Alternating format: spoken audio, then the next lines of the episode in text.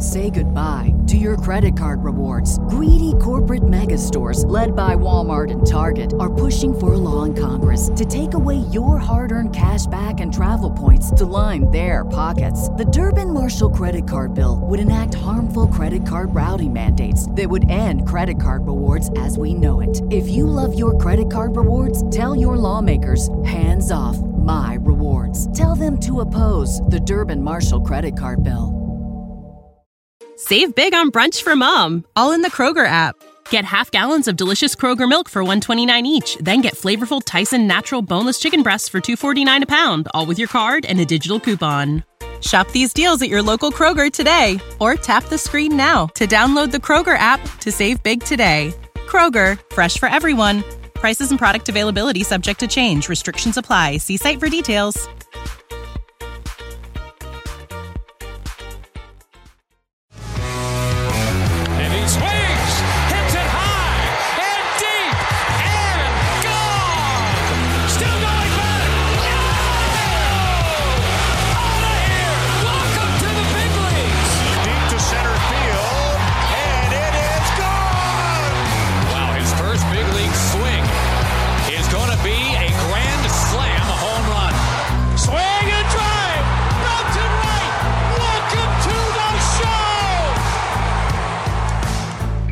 Another week, another farm system checked off. This time it's one of the most improved farm systems in Major League Baseball over the last year. It's the Cincinnati Reds. It's the call up. I'm Aram Leighton. He's Jack McMullen. And uh, Jack, this is a system that you and I have spent a lot of time probably just talking about off the air, right? Texts, conversations, just the fascination of what they've done over the last 12 to 16 months in terms of trades that they've made, development of other guys. I feel like this has just been a, a frequent topic of discussion for you and I. Has been this Cincinnati Reds farm system with all the names and just all of the changes that there's been for the better over the last year or so. when you said that you were working on the Reds um, system and we were going to do the Red system this week, I was like, haven't we already done it? But but then it started to click with me that you know we've only spent like 20 to 30 hours off air talking about the Red system. We might as well put an hour in on air talking about the Red system. Yeah, man. I mean, like we've talked about pretty much all of these guys over the course of the last year because they're some of the best prospects in baseball they're some of the best breakout prospects from this past season, or they're guys that moved at the deadline or this past offseason or the deadline before that. The Reds and GM Nick Krall have done a really, really good job of maximizing the value of each of their big league assets that they have moved. Yep. Tyler Mahle, they moved him at his highest value. Luis Castillo, they moved him at his highest value. I think the same exact thing, if not to the nth degree higher, can be said about Jesse Winker, right? The only Yeah. one that they kind of whiffed on was Eugenio Suarez, who tapped back into what they saw from him in 2018, 2019. So they nailed every single departure of a veteran, and their prospect returns are very indicative of that. And a reason why you, may have felt like we talked about this system a little bit more recently is because we have we we did a mid-season update on the Reds, and we didn't do mid-season updates on every single farm system, but the fluidity of this system kind of required that. The thing is, enough has changed from that mid-season update, and you know uh, you talk about the trades, those acquired prospects. Even a lot changed with them over the last couple months of the season, so I'm excited to dive into that. The top ten looks different. Um, but I, I think you hit the nail on the head there, Jack. They really aced these deals, and uh, I think Krall has a clear plan, and, and I really like what he has done so far. Right? You know, we, we we are critical on the Just Baseball show of the Cincinnati Reds ownership, but a GM can only do so much as to what his ownership allows him to do.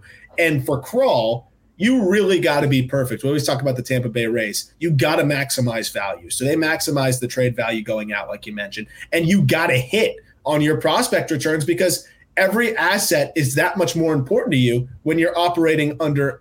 oh, Let's just be honest with it, like a B level amount of money, a B level payroll. And I would say, if we're talking about it in, a- in a Major League Baseball scheme of things, as you make a, a funny face, it's more of a, a D or an F level of Yeah. money in terms of what's being invested into this organization. And it's like, you know, we always use the Premier League soccer or like the professional soccer analogies. It, it's like that third or fourth tier soccer team. You got to do everything right to be able to compete with those first division teams. And the Reds seem to be on their way to doing that. And I'm excited to talk about which of these prospects we feel like can kind of help push them over the top as they get to the final stage. I feel like of this rebuild. I feel like we're at you know the the if it's a five year plan, I feel like we're entering year four if that makes sense, even though it hasn't been that exact timeline.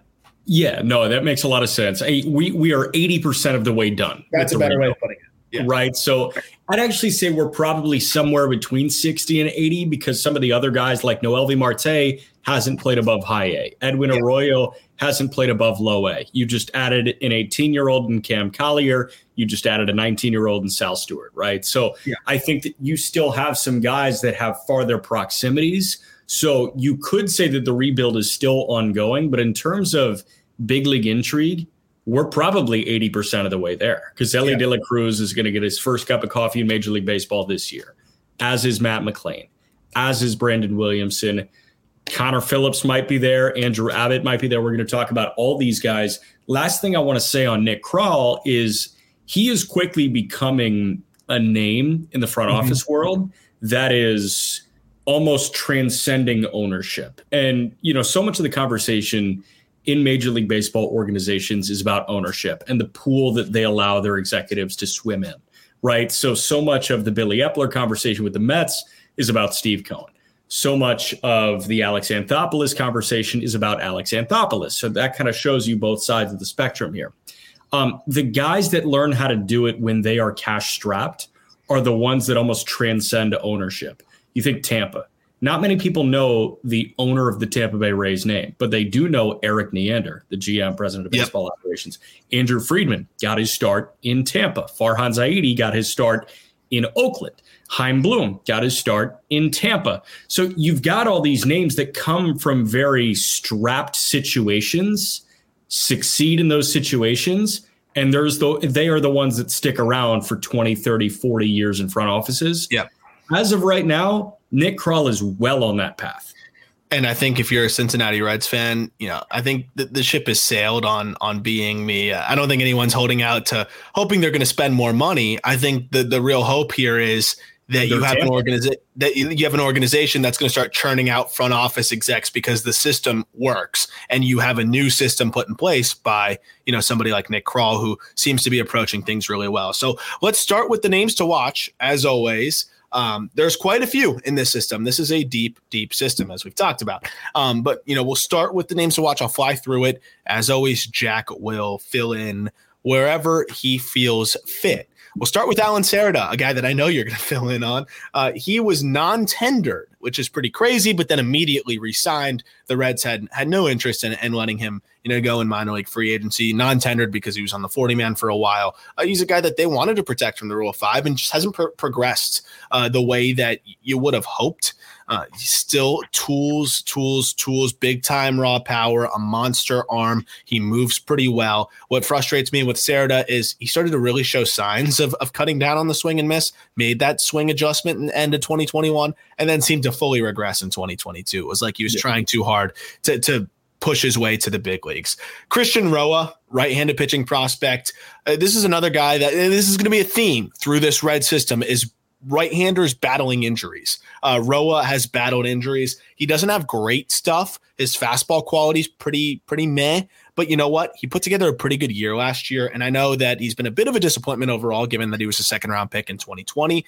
But he pitched to a 3.56 ERA between high A and double A last year. His only pitch that I really see that is an above average pitch is a slider, but he does have three pitches that are fringe average off of that. That you know he can mix in enough he screams depth arm to me. Uh, yeah, but at the end of the day, it's good to have those guys in your system. Logan Tanner, catcher, who you know I think could make make moves up the rankings of this system. He was just drafted in the second round, uh, had a really good sophomore year, and then a draft year that was not great after the College World Series hangover. Uh, but he's a well-rounded catcher that if he can you know tap into power and continue to progress defensively, could be a really solid catching prospect. So that's a name to watch. Andrew Moore uh, kind of the overlooked piece, right hander in that Luis Castillo package. Moore is a reliever already. He's 24 and hasn't pitched above low A, but an upper 90s fastball. He's 6'5, has a good breaking ball. Uh, I think he could progress into a nice reliever. Victor Acosta, shortstop, hasn't played above the complex, came over for Brandon Drury, but he was a crown jewel in the international free agent class in 2021 for the Padres. $1.8 million uh, signee there. He's very far off, but he legitimately has five tool potential if it all works out. But we know how it works with the IFA guys. Austin Hendrick, big name. Uh, that's about it so far. 12th overall pick in the 2020 draft. He's been a major disappointment thus far, but Hendrick showed some flashes at the end last year. And I look, I don't want to give up on a 21 year old yet with the kind of bat speed that he has, with the kind of athleticism he has. It was still an ugly year overall, but he did hit 21 home runs. He did get better at the swing and miss in the swing and miss department, which isn't saying much, but he did right. cut down on the whiff as the year went on for what that's worth. And at the end of the day, he's an adjustment or two away from maybe things clicking. He's very, very talented. Can't give up on a 21 year old like him with first round pedigree. Bryce Bonnin, data darling. Guess what? Injury issues. He was off to a great start in high A, right hander who saw his season cut short in June. Lively fastball plus slider. I think with the injury issues, probably long term uh, a reliever. Uh, and I think that's probably the safest thing for him, even though he was looking like he could potentially prove himself as a starter. We'll see how the Reds want to navigate that. Levi Stout came over also in that trade with Luis Castillo. Uh, he is only started in the minor leagues, but this guy has to be a, a reliever. He could be a multi inning reliever, but he's got to be a reliever. It's fastball slider. Fastball is flat but it's 93 95 the sliders plus. It's a great pitch and i actually think that that pitch can can help him be a sixth or seventh inning guy. He commands it extremely well. Bryce Hubbard, a guy that i know you're gonna you, you like jack left-hander. We haven't seen much of him. He's a third round pick.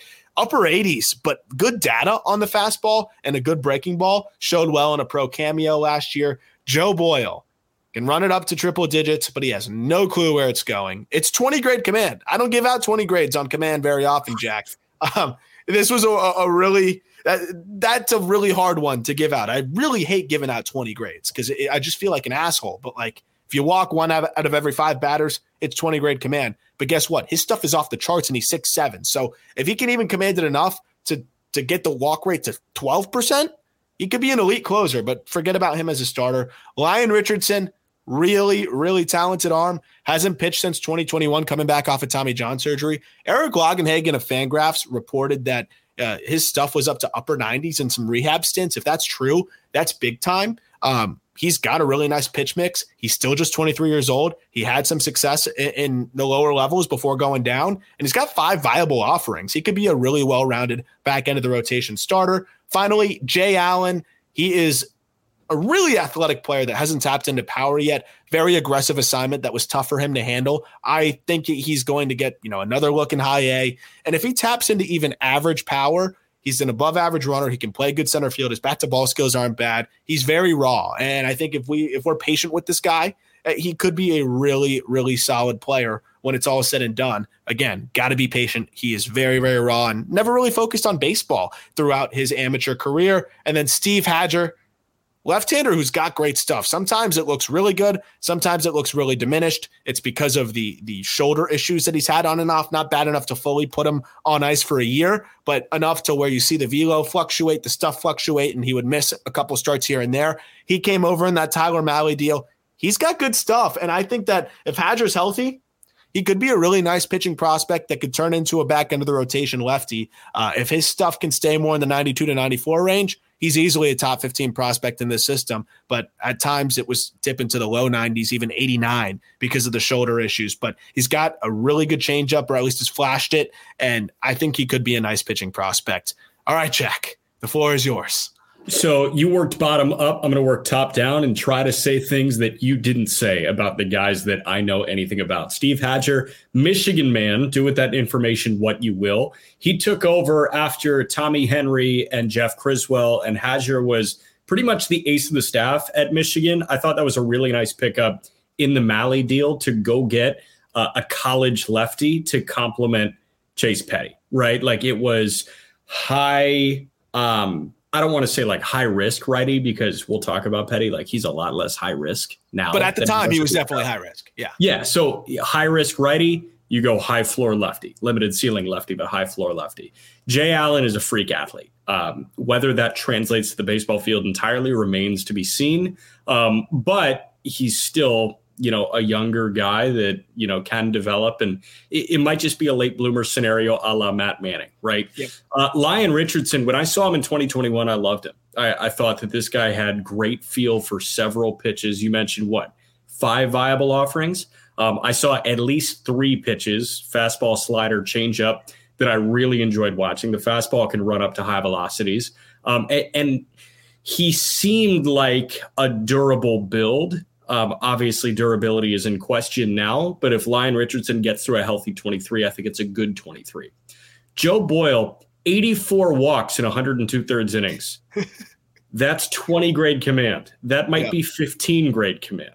Uh, Bryce Hubbard, I'm a big fan of. Hubbard was almost as good as Parker Messick at Florida State. I think that was somehow they were underrated in college baseball, but I thought that was an elite pairing for the Seminoles. Literally, I think just just velo. It was the only thing that stopped Hubbard from being a first round pick was was just yeah. velo.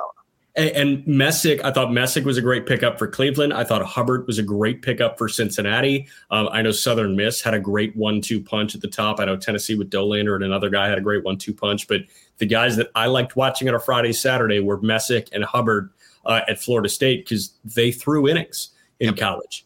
Um, Stout, I don't know much about. You you've mentioned the two pitches. I get it. Bonnin, I remember watching, but not that well. I guess I wasn't wowed enough to really remember Bryce Bonnin. Austin Hendrick is a guy that fascinates the shit out of me. Yeah. Because um, he is, he's if you took all the issues that Nolan Gorman has and you put them all on steroids. And that's Austin Hendrick, right? He can't hit the high fastball. He can't hit velo he struggles left on left, right? I mean, like there are just so many problems here with Austin Hendrick. Yeah. Um, yeah, I know you love his headshot though. His headshot with the red eye black, the eye red in his draft photo, like, I mean, his mom needed to tell him, like, son, you look like an idiot. Let's figure this out. Um, Roa, I was impressed by. He seems like a high floor right handed arm. And then Alan Cerda, I've got a soft spot for he, has got to figure out the swing and miss. He's got to figure out how to not hit 200. like if he was a 260 hitter, I'd feel great. But yeah. the thing is, he's a 200 hitter with an 800 OPS because he's got a 360 OBP and he slugs. That's so, the thing is he showed patience, man. Like that's he's gonna walk. If he's a 220 hitter, he's gonna hit enough for, right. for enough power so, to, to be a relevant prospect. Here's the thing: he's gonna have a good OPS. He's gonna play great defense, and he's going to steal bags. The problem is he strikes out and he hits 200. And so it depends depends how much you place in uh in batting average and, and K rate.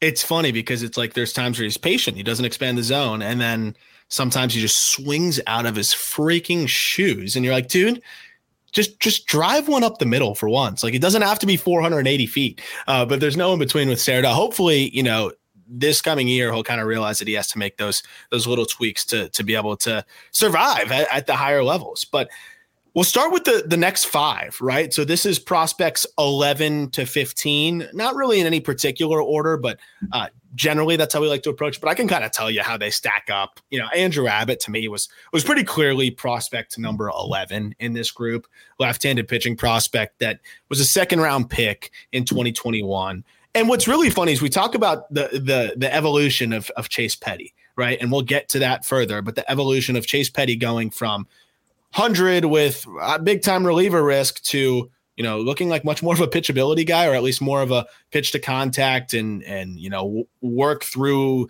the the lineup uh, and, and pit and get a lot of ground balls. Andrew Abbott was a pitchability guy, then saw his stuff tick up, and now we've seen his command kind of take a half step backwards. He walked you know, more guys than we would have expected, more than four walks per nine last year. Uh, the fastball command specifically wasn't great, which is interesting. Uh, but overall, I thought I think Abbott has really bolstered his prospect status as a second round pick that not a lot of people were really paying attention to out of UVA. Uh, fastball is is low 90s. It's 90, 92 to 94, though it used to be more 89 to 91. Uh, whole touch 95. It doesn't have shape that you would expect, meaning that like it gets on hitters really quick and he gets more swings and misses. But then when you look at the data, it's not like the 20 inches of induced vertical break. So to me, it's just one of those outlier fastballs, a little bit of deception, a little bit of just how it plays off out of his hand. And uh, you, you can't really deny the results. I think this is an above average fastball, no way around it. His best pitch is his curveball, though. It's a yeah. sweeping curveball that he commands better than his fastball, Jack. He landed a first strike more than his fastball. And I can't, like, sliders, you'll see that. Curveball is not often. It's really hard to consistently land a curveball first strike. What's interesting with Abbott is he'll manipulate it more to a slider as well. And he was able to use that as almost like a, a multifaceted pitch against both lefties and righties. He used it almost equally against lefties and righties, manipulated it a little bit, which allowed it to have success against both guys, you know, on both sides of the batter's box. Both had an OPS below 600 on that pitch. Changeup is showed above average at times. That's a very viable third pitch if he can improve the command. For me, it really boils down to fastball command. If he can locate the fastball better, that'll set the tone for everything else, and he can blossom into that number four type starter that he can be. Yeah. What I will say about Abbott is while the percentages may be weird, he's got incredibly repeatable mechanics, which probably means that he feels anything that's not right. And when he's snapping off curveball after curveball, he probably feels the sensation of a perfect curveball and is so in tune with his body because he's been pitching for so long. Like he's a four year guy at Virginia. He logs innings constantly. He probably has this supreme feel for his body where he feels what a perfect curveball feels like in the first inning. And then in the sixth, he can recall that sensation and say, okay, let's do it again. So I, I think that that could be what's going on here. And when you have that, you have the confidence to manipulate your body ever so slightly, whether mm-hmm. it's your fingertips, whether it's your wrist, hell, whether it's your glove hand, and you can uh, almost alter the shape of it in other avenues. And I think that's what Abbott does a really good job of. Um, you know, and maybe when you're thinking so much about the curveball, the fastball starts to get away, but the fastball is really good, like you mentioned. He's walking some more guys than I was expecting him to. Right. That's and that's all in the fastball, man. Like it, he and it got worse as the year went on. He, he landed the fastball for a strike around sixty percent of the time. Uh, that's not great. Numbers got to be higher. Yeah. I don't know. What, what do you What do you think from that? Because even just like briefly, like he's not a big dude. He's like six foot, right? And right. Um, he, he gets the most out of his mechanics. Now, like what's interesting is you see guys tick up in velo, and it usually goes one way or another because sometimes you see the uptick in velo, and now they trust their stuff in the zone more. And I don't think it's, it's a matter of Abbott not trusting his stuff. Uh, I think it's really a matter of not syncing up totally. Maybe it was some adjustments that he's made to to tap into more velo that hasn't totally been able to translate that into now consistently throwing strikes. I'd have to honestly go and, and pair up the UVA mechanics versus the the professional mechanics. But I find it interesting that this guy sees an uptick in his fastball velocity and actually struggles to locate it a bit more. I, do you have anything on that in, in, your mind as you know someone that I think can can add a, a little bit more color to the pitching side of things? Yeah, I mean, it might not even necessarily be a mechanical thing. Like you might not see anything mechanically. You might just and and we would have to ask him to confirm any of this, but it might just be a confidence thing. You know, yeah. he yes, okay, the fastball has performed well, it's got good shape to it, but still it's 92 to 94. And if you know that your out pitches are your secondary and tertiary pitches, you probably feel more confident and it requires less headspace pre-releasing the ball to throw those pitches.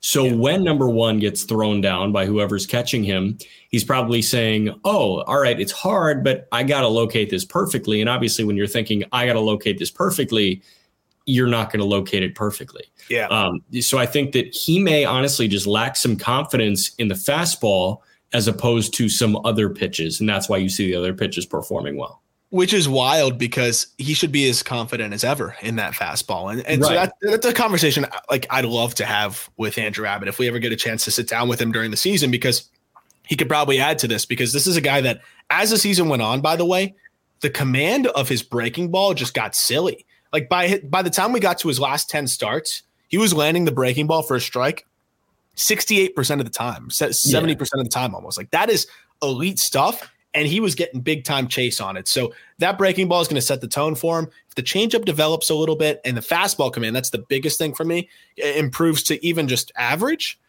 You got a really nice number four, number five starter that's going to show you flashes of three caliber stuff when he's on. And I think he's almost a lock to be that four or five starter, mm-hmm. which is why you would put him 11. Exactly, and and really, it's just a testament to the Reds' system, uh, and and also when we get to ten, it's like ridiculous how you have to compare that guy to uh, the guy that's at number ten, who just yeah. couldn't be any further apart in, ter- in, terms of type of prospect. Uh, right. But that's the nature of the business, right? Uh, next guy up is is a left-hander that's headed in the in the opposite direction, and it's been pretty wild. We've talked about it a little bit, but Brandon Williamson He's he's still a top 15 prospect on this in the system based on pedigree, based on the fact that he carved up double A in 2021, right? Like this is a guy that actually shoved in double A in 2021, then saw his stuff just diminished across the board. I don't know if it's more concerning or less concerning, Jack, that his velo is the same. So we saw his fastball velocity literally, literally to the decimal point exactly the same. But we saw his average RPMs, you know, which is going to directly uh, impact the life on the fastball, down more than 100 RPMs across the board on all of his all of his pitches. His average induced vertical break, which is the life on the fastball, down multiple inches, uh, which is three inches of induced vertical break. To lose that on your fastball, it, I've never really seen that. I don't have a lot of reference points, but I can just tell you I've never seen that, um, especially when there's not a, a change in velocity. So it, it's very, very bizarre to me. Um, and guess what happens? We're talking about zone confidence, Jack. This guy sees his fastball quality diminished. He sees his quality of everything diminished, aside from the slider, which still was an above average pitch all year. And he doesn't trust the stuff. What's he start doing? He's nibbling. So now all of a sudden, this guy's walking more hitters than we've ever seen. To me, I don't know if there's been a more impressive tightrope backed in 2022 than Brandon Williamson somehow pitching to a 4 1 ERA between double and triple A because yeah, he walked I mean, a ton of guys. He struck out nobody, and he still somehow was able to dance out of catastrophic damage when it comes to the ERA department. But this ain't going to last if he doesn't fix this. Um, so I'm really interested to see how he comes out in 2023. But this is a six-six lefty with history of four or three above average pitches, potentially four. And now all of a sudden we're looking at one above average pitch last year. So I don't really know what to think, man. Yeah, I mean, I mean this in a negative way. Like he didn't have four one ERA stuff. He had oh. five or five and a half ERA stuff, and it, yeah. and it wasn't particularly close. No. Um, which is weird because this almost the same stuff. Granted, everything was like 100 RPMs up. Um, took him to a three four, and he could have been better than that. Yeah, Williamson is. I dude, I mean, he was just such an odd case this past year because he throws okay, like 25 more innings than he did in 2021. He strikes out, what, 30 fewer guys in 25 more innings, and he walks 40 more guys. It was insane what happened. And I, I watched him.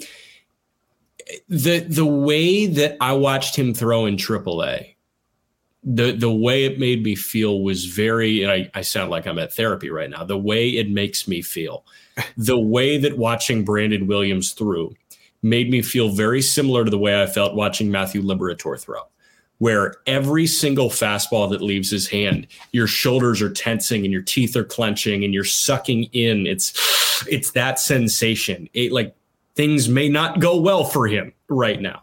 Um, yeah, and, and he just didn't exude confidence. Um, it was almost kind of like a Trevor Rogers thing. And, and, they've got very similar builds, like almost similar arm slots. They've got different arsenals, but these are tall, lanky lefties that work over the top.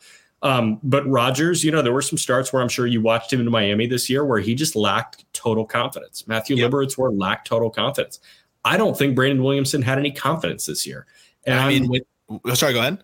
No, I, I'm just very curious to see if he comes out with any confidence this year. And, and I think it's hard to have confidence when your fastball gets pummeled to set the tone, right? And uh, that that's the struggle. Is he actually walked more hitters on his fastball than struck them out? 17% walk rate on the fastball, 16% strikeout rate.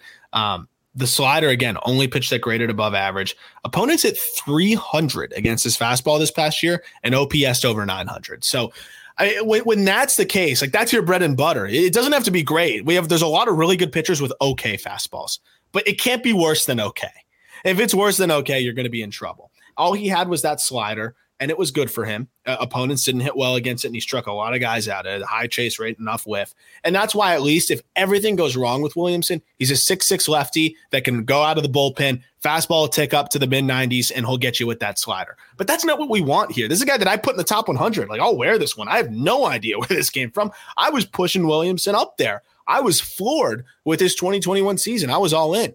Um, this is one of the more surprising, you know, changes I've seen. Um, and what's interesting is the changeup flashed above average too, and I re- I used to really like that pitch. Again, just nowhere near the zone, and he he only threw strikes at about a 58 60% clip this past year. It's just not going to fly that way. And uh, just to see the the quality of stuff diminish, again, you don't see three inches just subtracted from an induced vertical break on a fastball. I don't know if it was the crackdown on sticky stuff. I don't know if, if something happened along the way. I don't know what it was. But if if he comes back and that that stuff kind of regains and he, and he looks more like 2021 Williamson, then it's a new story. So I'm really interested. And this is a guy that I got to kind of throw my hands up and say, let's just see, let's just find out.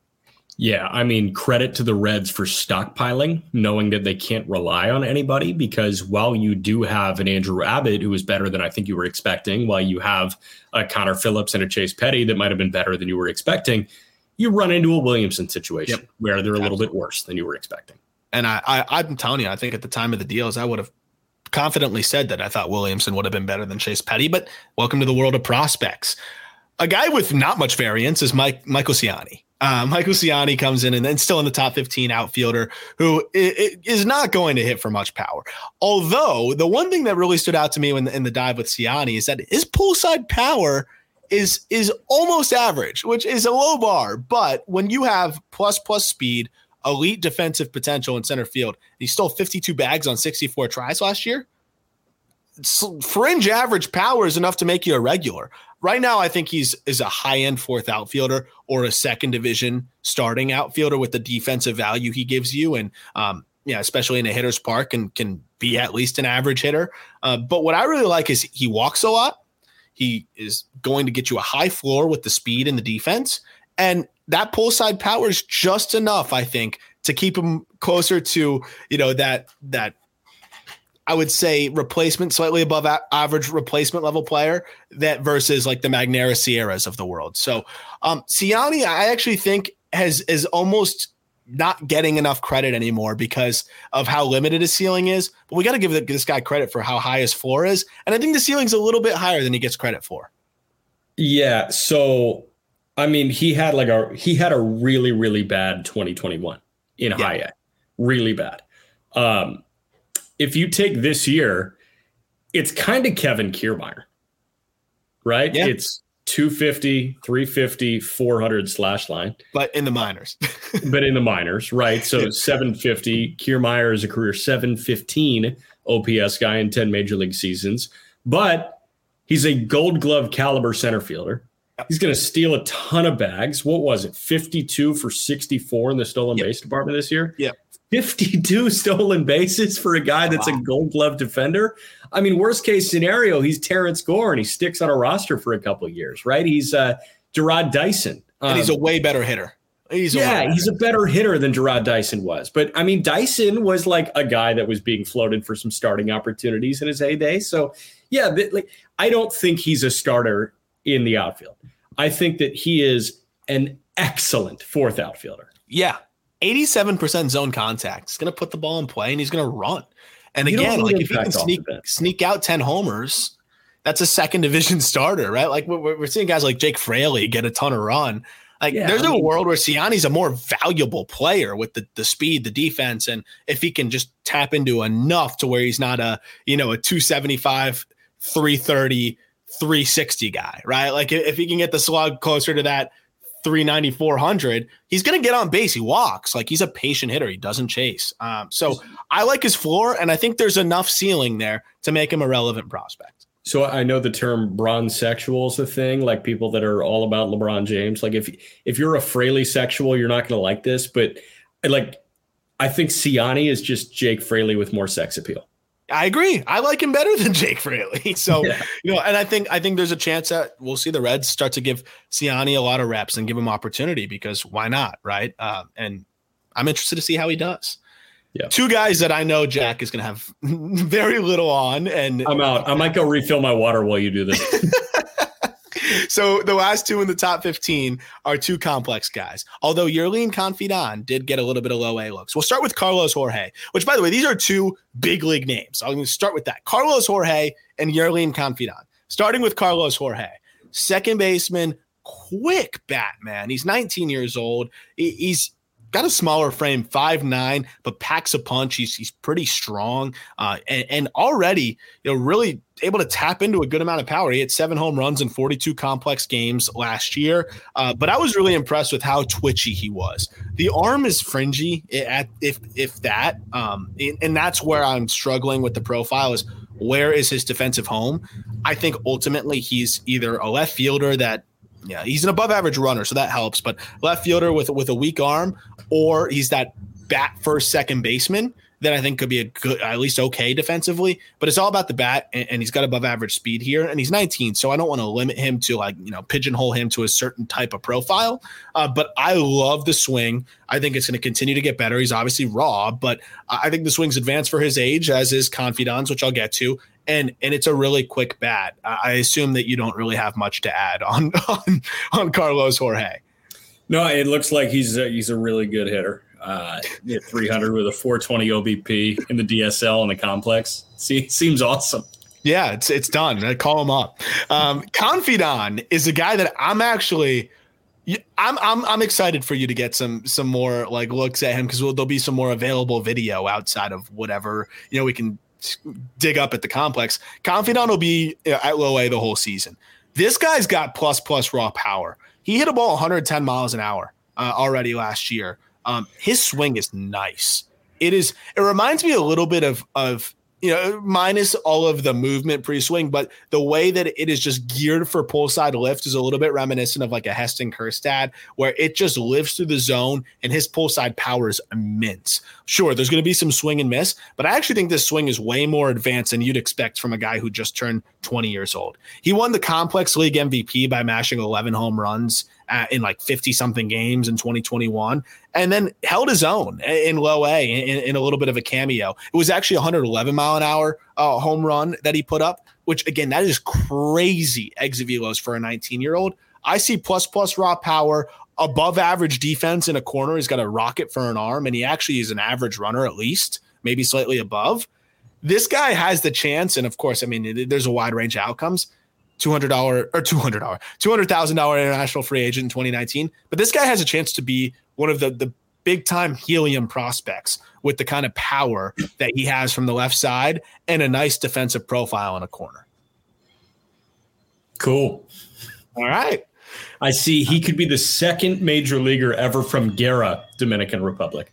Oh, that's um, actually pretty interesting. Yeah. Jorge is from uh, Puerto Plata in the Dominican Republic, and that's Huascar Ynoa, Carlos Martinez, Nelson Liriano, who was a name in the uh, in the what in the '90s, right? Tony Batista was a name in the late '90s, early. Oh, 2000s. Tony Batista, yeah. Uh, the other Nelson Cruz. Um, I didn't know there was another Nelson Cruz. There's apparently another El- Nelson Cruz. Uh, okay. He doesn't even have one of these cards on Baseball Almanac, so just know that there was another Nelson Cruz who played in 2003. But yeah, a ton of guys from Puerto Plata, not many from Guerra. So uh, Yerlin Confidan could be the second. Let's get into the top 10. So Sal Stewart checks in at number 10. And this is a guy that, you know, looks have been limited. He's only played a handful of games professionally, but I loved him going into the draft. This was one of my favorite picks. I thought this was a really nice get for them at 32. Uh, big time upside. He's South Florida kid that just mashed through more advanced competition than most high schoolers see on the summer circuit and both in his high school season. Shout out $2.1 million to sign him away from Vanderbilt. He's 6'3, 215 pounds, easy plus raw power. He's pretty much filled out already, but he's already tapping into it. Like I've seen more than enough of him being able to put up some impressive exit velos, you know, in, in game like settings, uh, again, in live ABs. I love the way he already controls his body, and, and I think his swing, similar to Confidan, I think the Reds have have a little bit of a of a system here where we're seeing them, you know, with these high upside, lower level hitters. A lot of them, I think their swings are, are pretty far along compared to a lot of the other guys that I see. Instead of like tools all over the place, let's hope that the swing comes together. A lot of the complex guys that I'm seeing in this red system are swing is pretty far ahead, and you're hoping on power. Maybe not as many other complementary tools, but I kind of like that because that's the object of the game. And there's already so much variance in these, you know, lower level prospects, these complex league guys, these, uh, you know, at, at, the rookie ball levels or draft guys out of high school, whatever you want to, you know, categorize it. IFA, high school guys, all kind of similar. I like going after the advanced swings, and Sal Stewart's an advanced swing. Yeah, um, I, I knew Westminster Christian. Yes, looked familiar. Um, that's that's where Sal Stewart went he was taken what 2022 2018 anthony villar was was a name that jumped out a shortstop. But i said there, there's other intrigue right? Mj melendez was taken out of westminster christian in 2017 uh, alex rodriguez of course in 93 noted gold glove first baseman and 2004 world series champ doug mientkiewicz and everybody's favorite former tv analyst and current member of the coaching staff of the syracuse mets JP Arencibia is also a Westminster Christian School alum. I know, I know he's one of your favorites. Uh, but yeah, Stewart looks limited. Love the upside. Well, I'm really excited to see a, hopefully a full season from him this year. Number nine, a guy who's probably made one of the bigger jumps in these updated rankings. It's Connor Phillips. And Connor Phillips really struggled with the command, but man, dude, this stuff is just too good to deny. And what it boiled down to for me, and we, we had some GIF issues. So for those watching on YouTube, and by the way, if you're uh, listening on the podcast, please give us a rating. Uh, I always say this at the end. I, I to start doing it a little bit earlier. Please give us a rating, leave a review, helps us grow the show immensely, and, and really appreciate it. If you're watching on YouTube, please hit that subscribe button and like the video and, and help us grow this thing. Just hit a thousand subscribers on YouTube. Thank you for that. And again, the write ups are linked in the podcast description for you to follow along and check out the GIFs.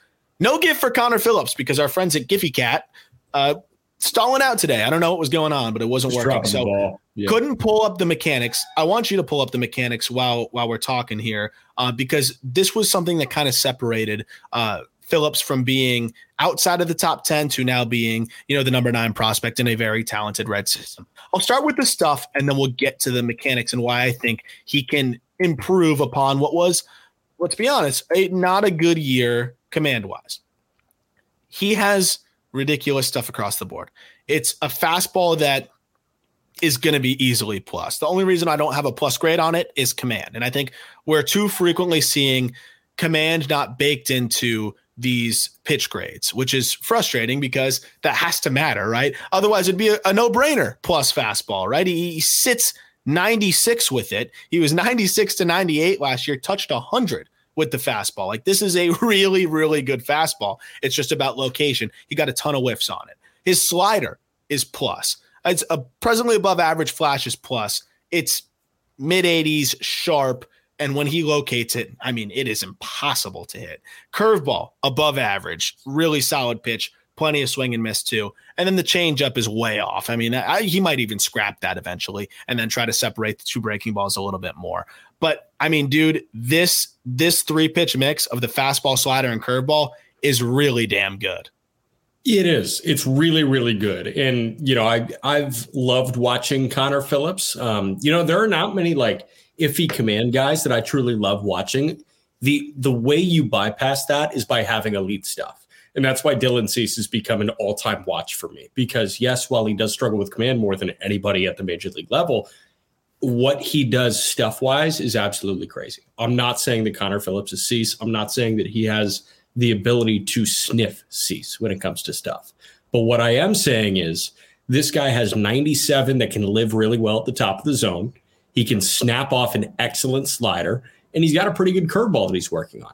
Yeah. Mechanically, everything works towards home plate until he gets tired, I think.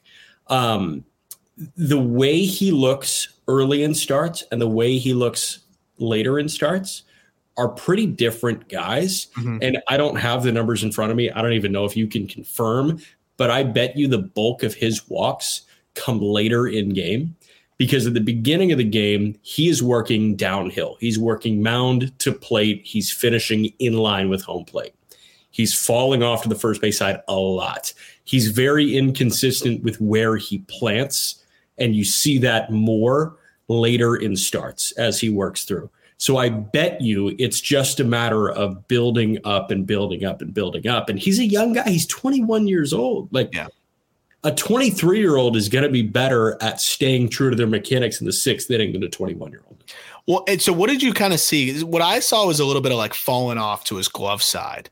Um, yeah, yeah. I mean, what I love is that y- you hit on some really important points here. Is this is a guy that I don't think is that far off from making the the tweaks that he needs to make to, to at least have averaged or close to average command. And and he doesn't, like you said with Dylan Cease, we're not comparing him to Dylan Cease, but that's like the gold standard of elite stuff. And like the command it still isn't even totally there for Dylan Cease. And he's a Cy Young runner up.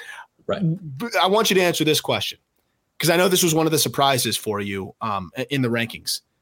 Were you expecting the command or the the mechanics to be more erratic than they were? A little bit. Yeah. A little That's bit. Because um, I was um, too. But the more I watched, I'm like, man, these really aren't bad. And I think he can get it to where it needs to be. And he showed flashes. I don't have the first time through the lineup and whatever, but he had some starts where it was dynamite. Like yeah. lights out, didn't walk that many guys. So like he showed us flashes of, of, of what I think he can be, which is a top 100 arm, no doubt.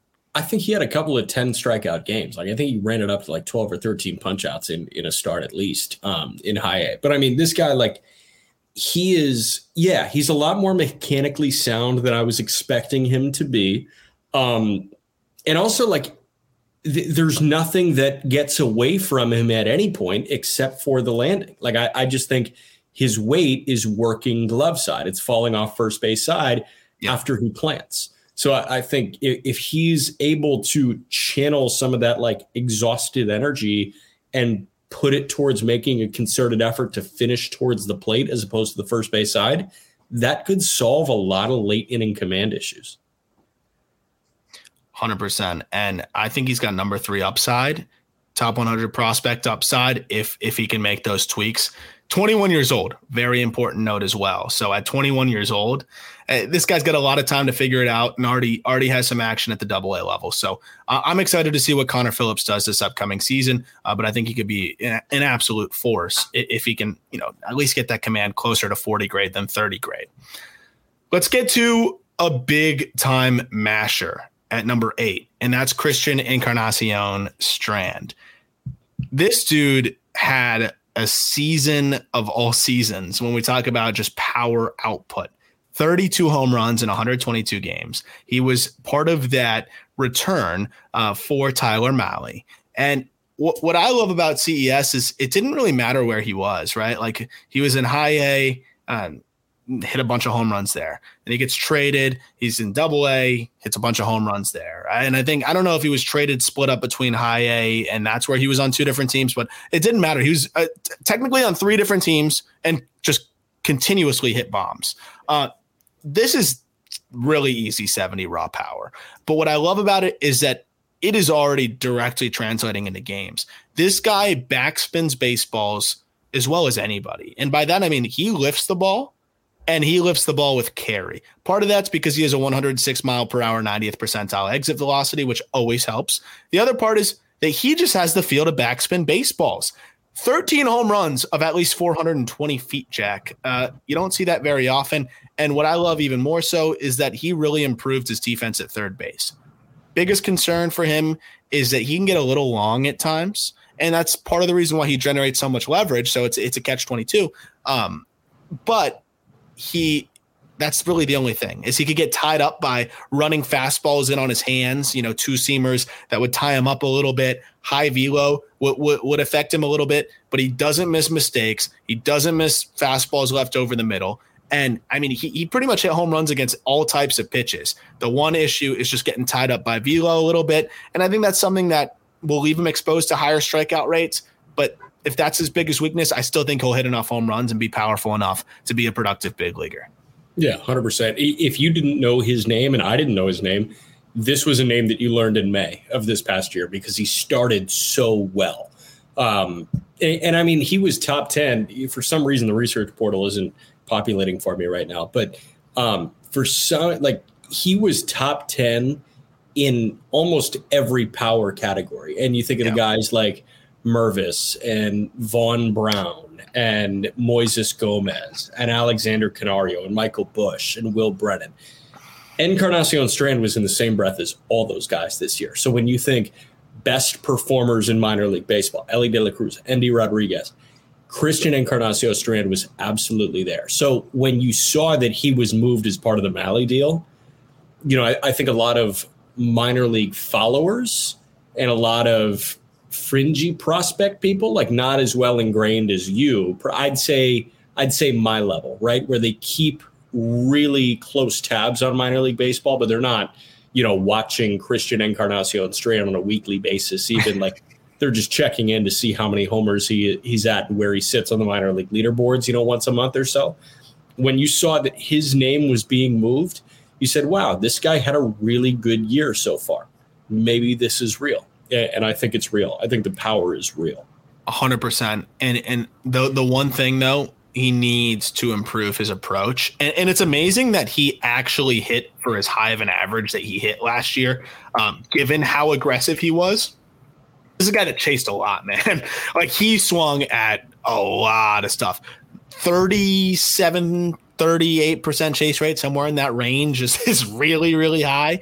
Um, but even with that, to, to hit I think what was 304 when it's all said and done, 305 uh, over over the course of the season that's extremely impressive. So I think if we see him improve the aggressiveness and walk a little bit more, that's going to hedge the imminent, you know, swing and miss concerns that'll come with, you know, just the struggles against super high velo and, and fastballs that run in on him.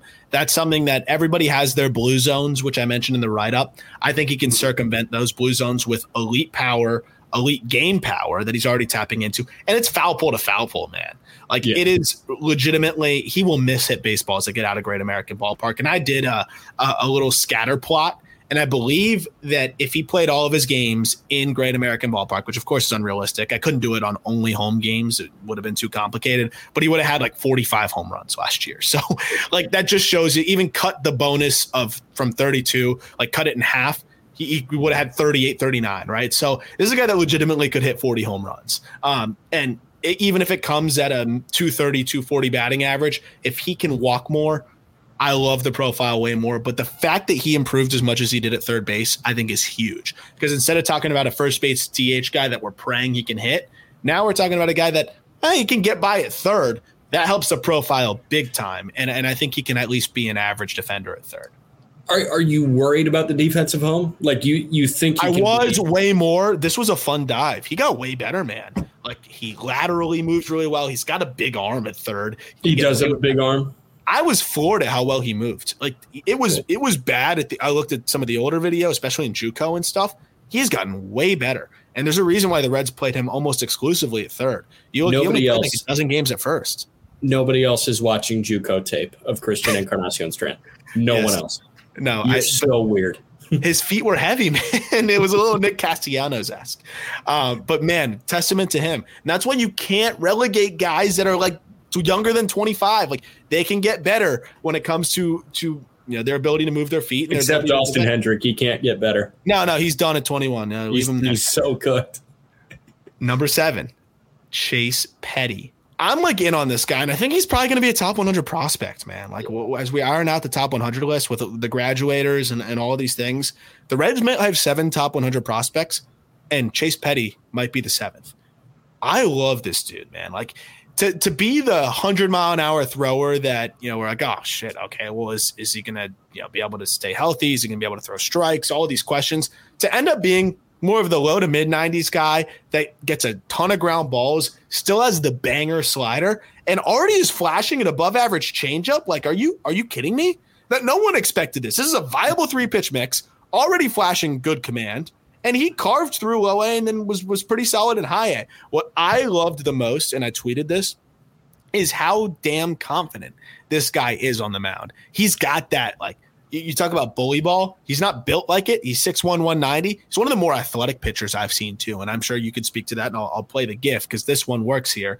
Uh, but really athletic, loose arm. And he, I watched him hang a slider, man. like should have been hit 500 feet. And it's the pitch before this GIF right here, actually, where it was a hanger, should have been hit 500 feet by Kyler Fedko. Guess what? He goes right back to the slider and this time buries it. And Fedko swings right through it, right over it, I should say, for strike three. This slider is a 70 grade pitch once he commands it a little bit better. Fastball, I think, will be plus as he commands it a little bit better. And the changeup, I think, will be an above average pitch. That's a three pitch mix that plays, and the command looks like it's going to at least be average with, with a chance to be better. Let's get one thing very clear this is a different pitcher than the one the Twins drafted at the end of the first round when they took Chase Petty. The the Chase Petty that they took was eye black on the mound, 102. Where's it going? No idea. He was the one throwing the viral bullpens next to Jack Leiter. That's the guy they took. This Chase Petty is a real major league prospect pitcher. He's not a thrower anymore. He figured out that if you abandon the F it, I'm going to throw it as hard as I can mentality and turn into a chess player, um, he can be really, really good because he does have that 101 athleticism. I like 94, 95 Chase Petty a lot more than I like 101, 102 Chase Petty. That's for damn sure. Um, I love that you highlight this pitch. I saw your tweet about it, right? It, it shows, you know, that foul ball and the coulda, shoulda, woulda face that the hitter has and all of a sudden, Petty goes right back to it because he learned from his body on that last one. Yeah. What did I do that wasn't right? Let me go make it right. That's what athleticism does for you on the mound because you have the ability to slow your mind down and follow each little movement that your body makes, and you can feel the change tangibly. Guarantee you, Chase Petty, if he did remember this two pitch sequence, he can tell you exactly what he felt physically from pitch number one to pitch number two. And that, my friends, is how a pitcher is born. And I bet he remembers it, Jack, because like you said, it, I didn't even think about it from that lens. I thought about it from the lens of confidence. But you you think about it, and I think this is even more important than confidence: ability to adjust between pitches on the mound. We're talking about a 19 year old here, right? This is not a, a, a big leaguer, you know, a vet here. It's a guy in his first pro season, really, um, that is adjusting between pitches. And what I also love is his changeup is his third pitch and and you know distant third, and I, I think it's he's closed the gap drastically, and now it's it's you know not too far behind as a third pitch. But I watch this guy just relentlessly starting off hitters with that changeup. Like he didn't care. He wanted to work on it. And that's where I talk about the fearlessness. But same thing, Jack. Like he didn't locate it the first time. He'll double up on it. He didn't care. Like I don't think this guy was worried about results last year at all. I, I think the results came, but if you look at the high A numbers, I don't think they tell the story. This was a kid pitching fearless, looking to get better, and that was able to have this instant feedback, which I think you hit the nail on the head with that one. You can't really teach that stuff. And I think he's got that that mentality on the mound. You can just see it. And I'm really just just kind of falling in love with this guy as a pitching prospect more and more because it's those little things beyond the fact that we're talking about a, a supreme athlete on the mound as well. And he's 19. So you can teach the mentality of doing that. Like you can teach the mentality of what did you feel? Why did it go poorly? What can you change? Yeah. But very few guys have the ability to make the change one pitch later in a bullpen with their pitching coach standing right next to them. And only a select few on the planet have the God given ability to make that change immediately in game when they know that every single result of every single pitch matters. Yep. And Petty is on the short list of guys. I think at the major league level, a guy that does that really well is Marcus Stroman. I think Stroman does an exceptional job of that because Stroman by no stretch has the nastiest stuff in any rotation that he's yeah, you know what, maybe the Cubs. Like the Cubs have a bunch of nasty guys. But you know, like you look at that Blue Jays rotation, you could argue that Aaron Sanchez, when it was peak Aaron Sanchez, had better stuff than Marcus Stroman did. But what Stroman does so well is he puts everything where he needs to put it so he doesn't get hurt. And he can feel that in his body because he's such an athletic guy on the mound and yeah. he can make changes on a pitch by pitch basis. I think that's where Petty's strongest suit is.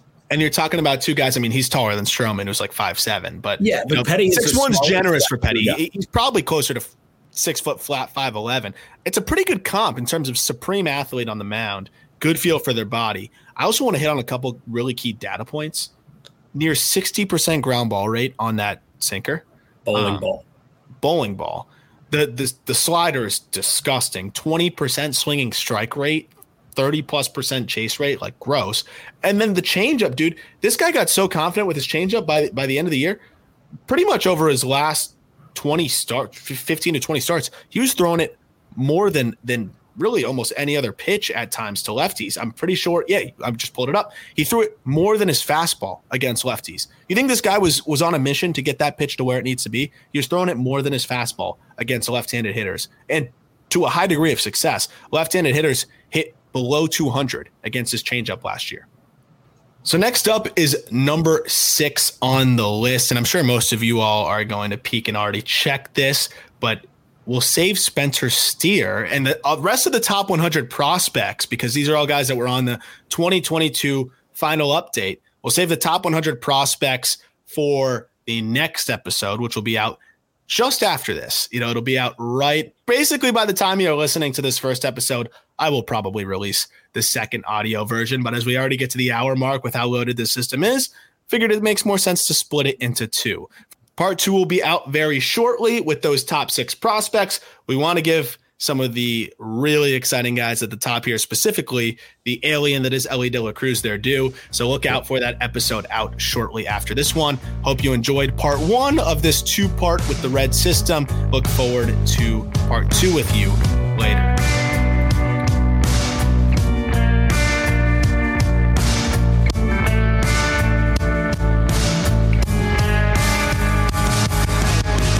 Say goodbye to your credit card rewards. Greedy corporate mega stores, led by Walmart and Target, are pushing for a law in Congress to take away your hard earned cash back and travel points to line their pockets. The Durbin Marshall credit card bill would enact harmful credit card routing mandates that would end credit card rewards as we know it. If you love your credit card rewards, tell your lawmakers hands off my rewards. Tell them to oppose the Durbin Marshall credit card bill.